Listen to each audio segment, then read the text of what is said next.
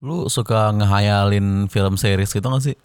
Ngayal bikin film seri gitu. Gue punya satu series hayalan ya. Jadi series bahasa Indonesia gitu, tapi di Netflix gitu. Jadi misalnya Joko Anwar bikin series Indonesia di Netflix bahasa Indonesia, tapi di Netflix gitu, teks Inggris. Jadi kayak Money Heist kan Spanyol tuh, ini Indonesianya gitu. Gokil lah tuh. Keren kan? Nah jadi series ini nih settingnya di masa depan gitu, kayak mungkin tahun-tahun 2100 atau 2150 gitu, di masa depan tapi di Indonesia. Nah ceritanya adalah, jadi di masa depan itu ternyata Indonesia tuh jadi negara yang adidaya gitu, kayak Amerika, kayak London, kayak Korea lah misalnya.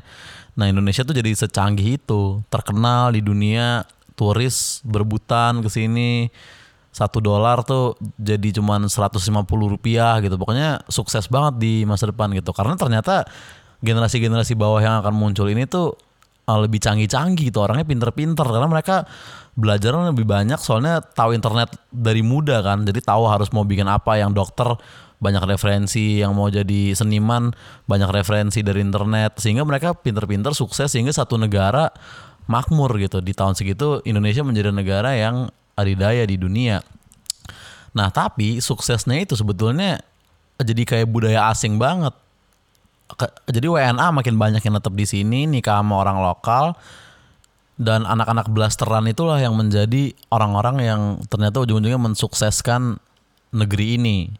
Nah tapi makin lama makin jarang orang pribumi, dan makin lama makin luntur ke Indonesiaan kita. Sehingga di saat kita jadi di saat kita menjadi negara adidaya tadi itu, lu keluar rumah di Indo tuh udah kayak di Singapura gitu. Lu ke Sudirman tuh yang lu lihat udah blasteran semua ya kan. Kalau enggak India, kalau enggak Chinese, kalau enggak ya bule. Dan orang-orang sukses yang lu lihat gitu, menteri, habis itu entertainer gitu, politisi, itu juga semua orang-orang blasteran. Orang pribumi sedihnya cuman yang tersisa cuman sedikit, dan mereka dapat pekerjaan-pekerjaan yang masih kayak misalnya jaga kasir lah atau supir taksi, jadi yang begitu-begitu doang orang pribumi. Tapi negaranya maju banget, sukses. Bisnis-bisnis buatan Indonesia jadi sampai worldwide tuh banyak banget, tapi ya buatan blasteran. Musisi Indonesia manggung di Grammy, go internasional, parah, kayak Rich Brian, kayak Akles Monika gitu udah biasa banget nanti tuh. Tapi gak ada lagi yang bikin musik-musik kayak Dewa atau Payung Teduh tuh udah gak ada lagi mereka. Mereka semua bikinnya musik-musik udah kayak Artito Pramono, Pamungkas, pokoknya udah ya musik-musik bule banget. Lirik udah gak ada yang bahasa Indonesia lagi. Film-film Indonesia tayang di bioskop di Amerika tuh udah biasa banget, tapi ya gak ada yang bahasa Indonesia lagi. Semua film-film udah kayak film Hollywood gitu. Negaranya sukses dan makmur banget gitu. Kemiskinan menurun, crime rate menurun, korupsi menurun, tapi isinya blasteran semua. Walaupun mereka adalah orang yang ya lahir di Indonesia gitu, keturunan doang blasteran. Nah karena orang pribuminya udah jarang, lama-lama tanpa disadari demand-nya selera Indonesia tuh berkurang dan hilang gitu. Lama-lama bangkrut lah tuh tukang pecel lele, berubah jadi gerobak hotdog gitu. Ondel-ondel ntar udah gak ada lagi di Indonesia. Warkop gak lagi bisa lo temuin di pinggir jalan, tapi berubah jadi booth-booth Starbucks kecil. Gerobak ketoprak udah gak ada lagi pagi-pagi, tapi lo bisa ketemuin misalnya gerobak tacos atau burger di mana-mana. Kultur kita lama-lama hilang gitu. 17 Agustus jadi kayak hari biasa aja, gak rame lagi, gak ada lagi anak-anak lomba di gang, orang main panjat pinang segala macam. Anak-anak muda bangunin sahur gitu, gak ada lagi tuh. Tapi hilang juga budaya-budaya yang jeleknya. Memang tawuran udah gak ada lagi sama sekali, karena sekolahnya udah jadi kayak di Amerika banget. Dan namanya pun juga udah high school gitu, udah bukan SMP berapa tuh, udah gak ada lagi nama istilah-istilah kayak gitu. Begal udah gak ada. Pokoknya semua hal-hal yang buruk hilang juga lah.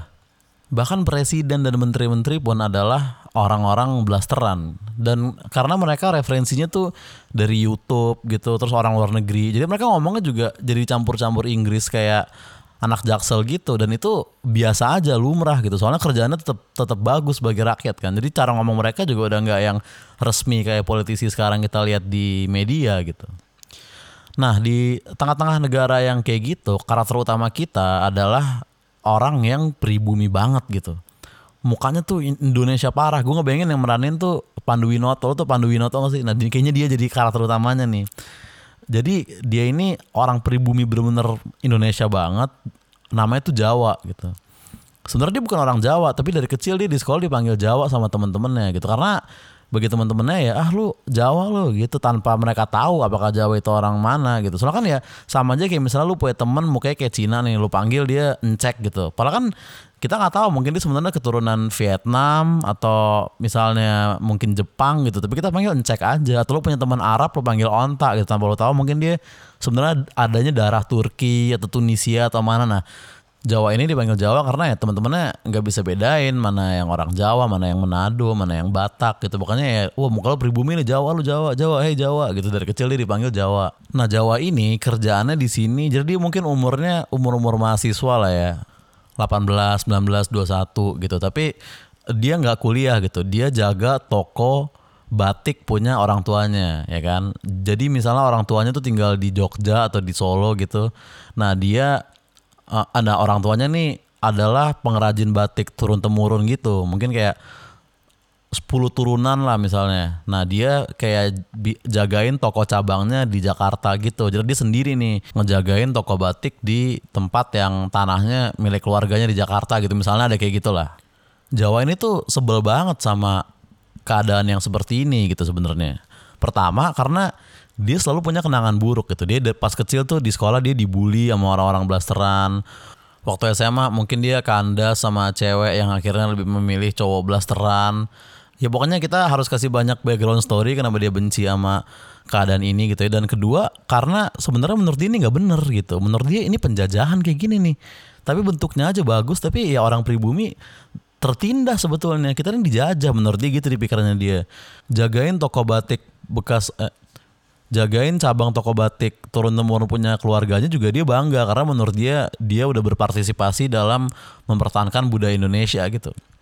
Nah setelah itu, tapi karena ya keadaan di masyarakat, pada akhirnya tuh tokonya dia ya gak bagus gitu perkembangannya. Sehingga suatu hari pemerintah harus ngegusur tokonya dia ini untuk dirubah menjadi tempat burger atau apa gitu, atau misalnya klub, atau pokoknya hal-hal yang bule banget lagi-lagi. Dan mereka nawarin untuk ngasih dana kompensasi ke Jawa atau memberikan Jawa persenan saham di tempat baru itu.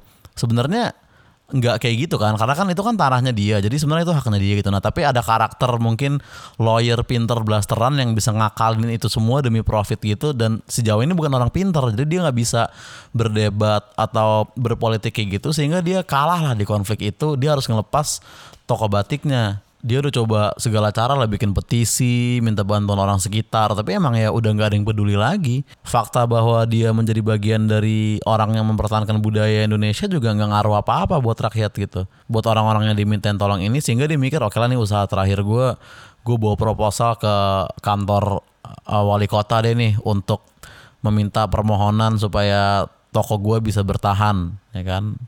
Dia jalan lah ke kantor wali kota, naik Vespa dan pakai batik. Dia hampir setiap hari pakai batik karena menurut dia ya ini budaya kita, men. Lu yang salah pada pakai Supreme, pakai LV, pakai kaos Deus. Kita tuh harusnya pakai baju batik kayak gini setiap hari. Kita orang Indonesia, menurut dia kayak gitu. Nah, sesampainya di kantor wali kota, yang dimana ini juga dia udah mati-matian gimana caranya bisa dapat waktu ngobrol sama wali kota ini ya.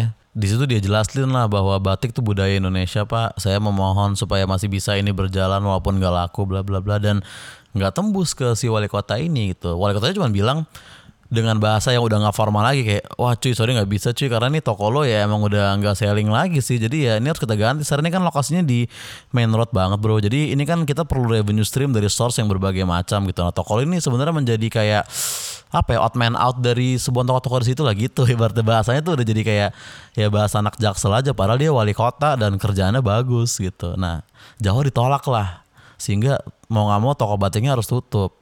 Dia dikasih pilihan antara dia mau dana kompensasi yang gede atau dia dapat saham persenan dari toko baru yang akan mengambil tempat di lahannya itu.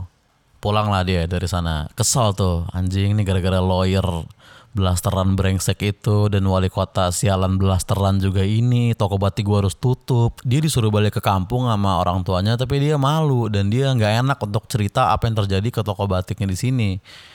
Nah hari itu karena dia stres, dia pengen gue pengen minum dulu sendiri gitu, mabok. Nah di sana juga mabok nih, lu udah anggur orang tua udah punah tuh, lu nggak bisa nemuin intisari atau anggur merah udah nggak ada lagi sama sekali karena demandnya berkurang, perusahaannya tutup akhirnya.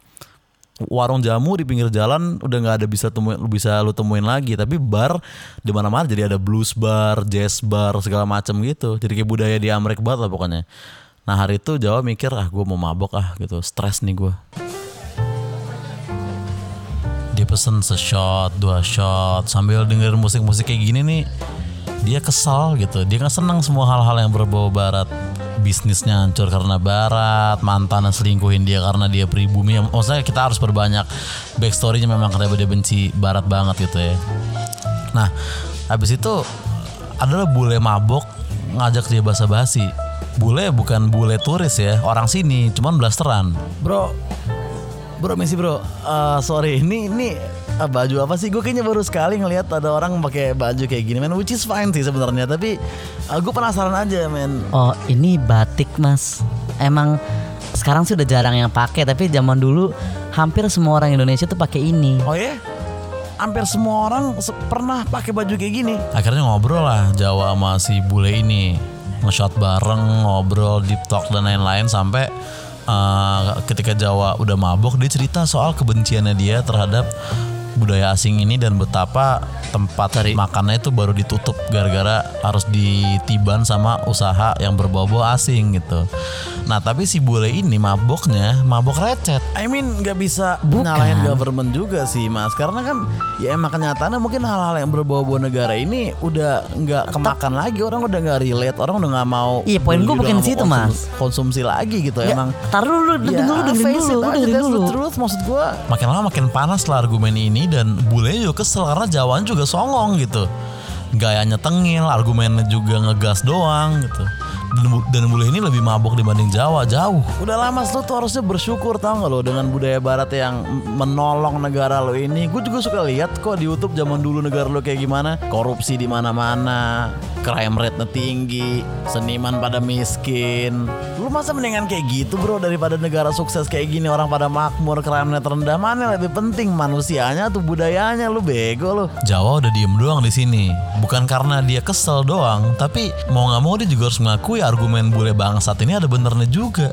Mungkin apakah dia terlalu self-centered untuk hanya mikirin preferensi dia pribadi, walaupun kenyataannya mungkin yang sedang terjadi ke Indonesia ini adalah hal yang baik, cuman bentuknya tidak sesuai keinginan dia gitu. Ya buktinya kan gini, lu lihat aja mas, orang Indonesia udah gak ada lagi sekarang Indon, baju kelu udah gak ada yang make, makanan udah gak ada, musiknya udah gak ada. Karena apa? Ya karena emang yang terjadi sekarang lebih baik daripada yang lama. New is always better, man. That's just the truth. Jawa udah malas banget itu. Dia gak ngomong apa-apa, dia cuma cabut, naruh duit di meja dan keluar dari bar itu.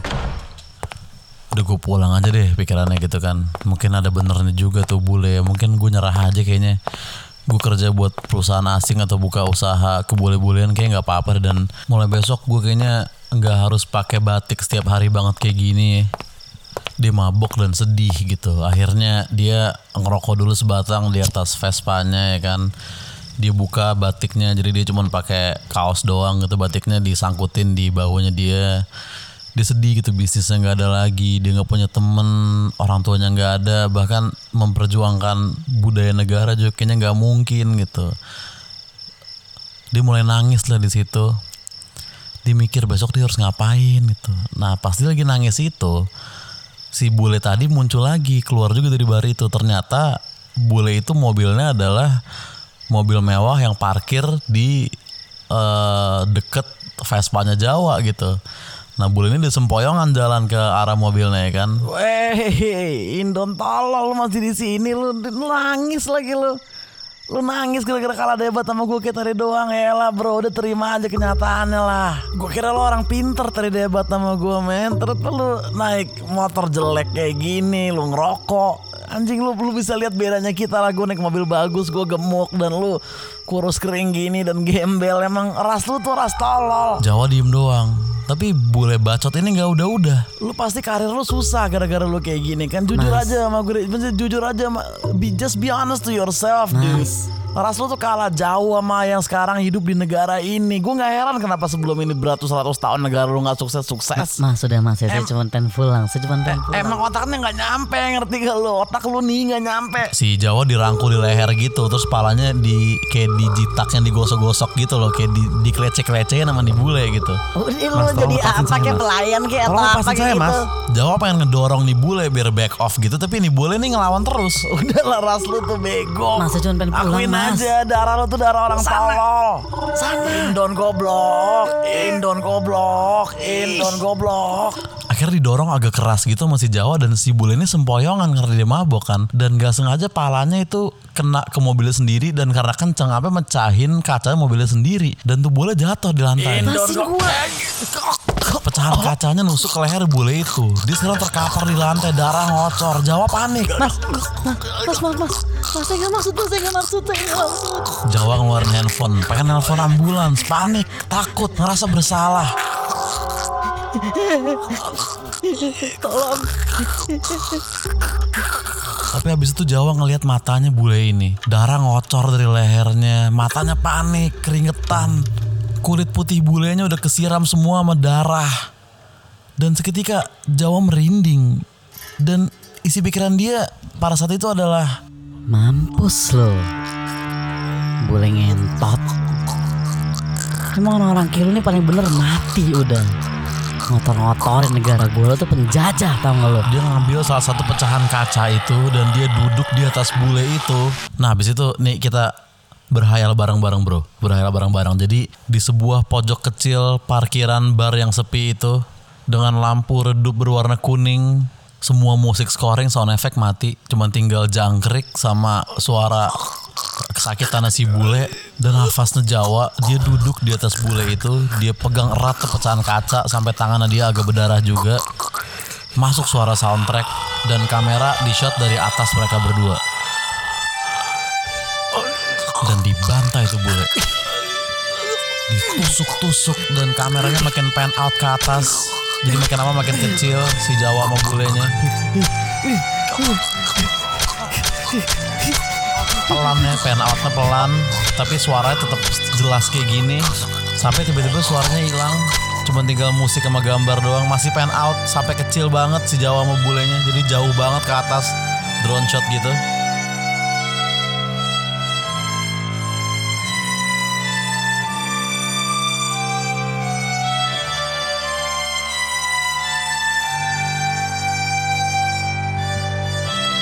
Gambar masih terus naik ke atas, memperlihatkan kota malam-malam, dan muncullah tulisan Directed by Joko Anwar, Produced by Netflix Indonesia, Starring Pandu Winoto, Dimas Beck mungkin, Lukman Sardi mungkin jadi bokapnya Pandu or something. Di sini layar udah hitam, barulah muncul kredit yang rolling ke atas gitu. Gitu men, gokil gak? Jadi kayak series kemerdekaan, semacam film merah putih, tapi ini versi faktapnya gitu. Mungkin di zaman itu bentuk pahlawan adalah seperti Jawa ini, kita gak pernah tahu kan. Dan itu ceritanya ending dari episode 1 bro. Jadi itu sebenarnya baru epilognya doang. Seriesnya itu sebenarnya tentang ya si Jawa ini bakal jadi psycho yang ngebunuh-bunuhin bule yang gak respect Indonesia gitu. Jadi semacam kayak Jigsaw kan kerjanya ngebunuh orang-orang yang gak bersyukur. Nah Jawa ini ngebunuh bule-bule yang ngetai-taiin orang pribumi atau ya Indonesia itu sendiri. Dia tinggal di kos-kosan entah berantah gitu, dan dia juga akhirnya ngambil persenan saham dari toko burger tadi itu, yang tiban toko batiknya dia. Jadi dia tetap punya uang gitu sehari-hari kan. Nah tapi lama-lama dia nih ngerasa gak fulfilled cuman ngebunuh bule-bule random doang di setiap episodenya. Jadi di episode 2 dia ngebunuh bule random lagi, episode 3 sama episode 4 dia ngebunuh lawyer yang ngejerumusin tokonya dia. Nah di episode 5 dia mulai ngerasa gak fulfilled, dia pengen bunuh orang yang gede gitu, blasteran yang berdampak gitu. Akhirnya dia ngebunuh public figure gitu-gitu. Nah, episode 6, 7, 8, 9 dia masih ngebunuh orang-orang terkenal, tapi di episode 6 mulai kelihatan tuh bahwa nih gue ngincer pengen bunuh si wali kota bangsat yang ngerebut toko gue nih. Dan di episode segitu udah mulai masuk berita tuh ada pembunuh berantai di luar sana yang selalu bunuh orang pakai batik, berhati-hatilah. Jadi mukanya nggak ketahuan tapi suka ada beberapa saksi yang ngelihat gitu ceritanya. Di berita udah mulai ada tuh pembunuh batik ini, mulai viral si Jawa ini, dan dalam hatinya dia udah agak psycho at this point, dia seneng ngelihatnya gitu, mampus lu, takut kan lu orang-orang blasteran katro gitu-gitu dalam hatinya dia. Nah di season finalnya episode 10 itu dia akan menjalankan rencana yang dia udah rancang dari episode 6 ya kan, yang dia udah begadang mikirin itu segala macem.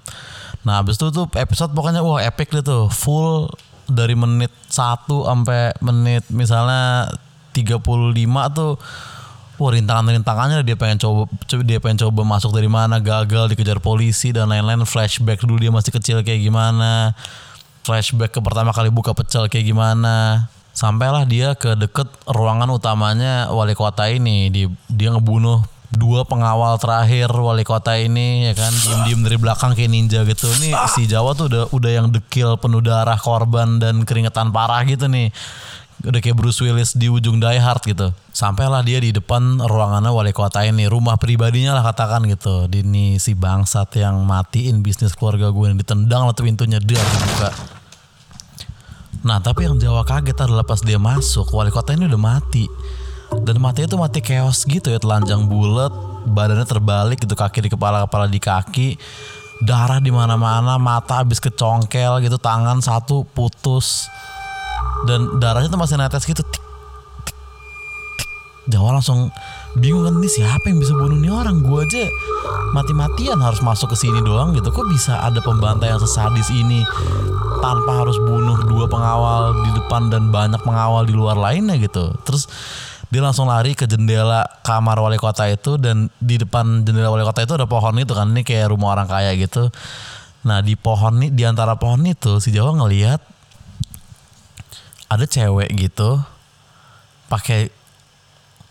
ada cewek gitu badannya kecil lah, pendek, kayaknya masih muda banget gitu, pakai kerudung, pakai kemeja rapi gitu, terus dia buat tas lemak kecil sama tangan kanannya megang bambu runcing gitu, doi ngumpet di pohon gitu. Nah scoring masuk nih, Jawa ngeliat dia ngeliat Jawa gitu. Jawa ekspresi bingung gitu sambil di zoom pelan-pelan, terus pindah ke cewek itu. Cewek itu senyum ke Jawa gitu, seakan-akan ngomong kayak, halo pribumi, saya juga sama kayak anda nih. Kamera ngezoom pelan-pelan ke muka Jawa, pindah lagi ke cewek itu, pindah ke mayatnya wali kota, pindah lagi ke Jawa. Jawa juga nggak senyum ya, dia cuma heran ngeliat cewek ini gitu. Ngezoom pelan sampai satu frame tuh cuma mukanya Pandu Winoto yang udah dekil dan berdarah-darah dan capek gitu. Di sini layar jadi hitam. Directed by Joko Anwar, produced by Netflix Indonesia. Tadi kredit lagi biasa. Jadi ini ending seasonnya. Soundtracknya adalah Roman Ketiga dari Watches and the Couples Company. Lagu yang Indonesia banget bro, maksudnya gitu loh. Cliffhanger gitu pak. Jadi maksudnya ceritanya dia ketemu orang yang kayak dia juga gitu, anti dan takutnya penjajahan juga si cewek ini. Nah season 2 akan membahas tentang itu gitu bro. Series gue apa judulnya? Ya memang karantina ini bikin kita ngelamun yang aneh-aneh dan random bro. Ya intinya gitu loh seri khayalan gue yang pertama ya. Ntar mungkin gue bikin lagi. Apa judulnya?